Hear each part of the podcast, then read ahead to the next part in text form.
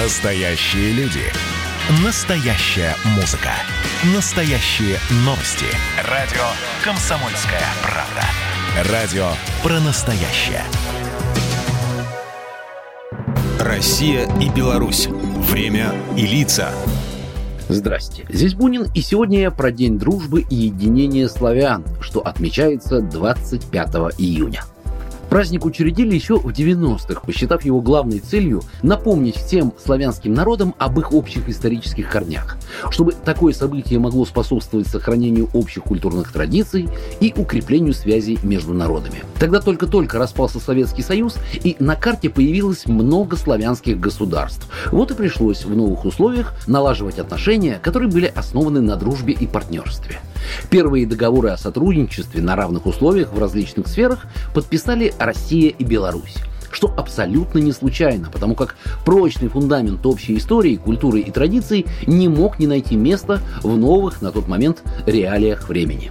Славяне представляют крупнейшую языковую и культурную общность народов мира. Общая их численность составляет более 350 миллионов человек. Согласно данным письменных и археологических источников, уже в VI веке славяне обитали на территории Центральной и Восточной Европы. Их земли простирались от Эльбы и Одера на западе до верховьев Днестра и среднего течения Днепра на востоке. Славяне, которые составляют основную часть населения России, Украины, Беларуси, Польши, Чехии, Хорватии, Словакии, Болгарии, Сербии и Черногории, и сегодня проживают во всех постсоветских государствах, к которым смело можно добавить Венгрию, Грецию, Германию, Австрию, Италию, Австралию и страны Америки.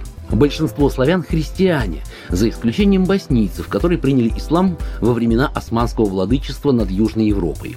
Болгары, сербы, македонцы, черногорцы, русские – в основном православные.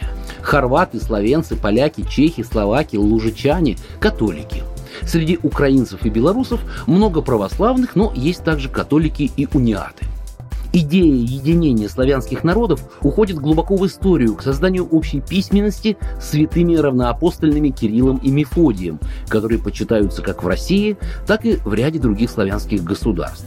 Совместное празднование в конце мая Дней славянской письменности и культуры, которые связаны с чествованием просветителей, тоже, кстати, способствует укреплению связей славянских народов и сохранению духовной общности восточных и западных славян.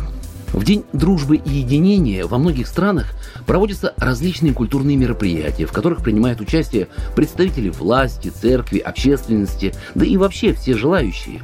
Этот праздник служит ярким подтверждением того, что сформированное веками нельзя разделить никакими указами и границами. Программа произведена по заказу телерадиовещательной организации Союзного государства. Россия и Беларусь. Время и лица.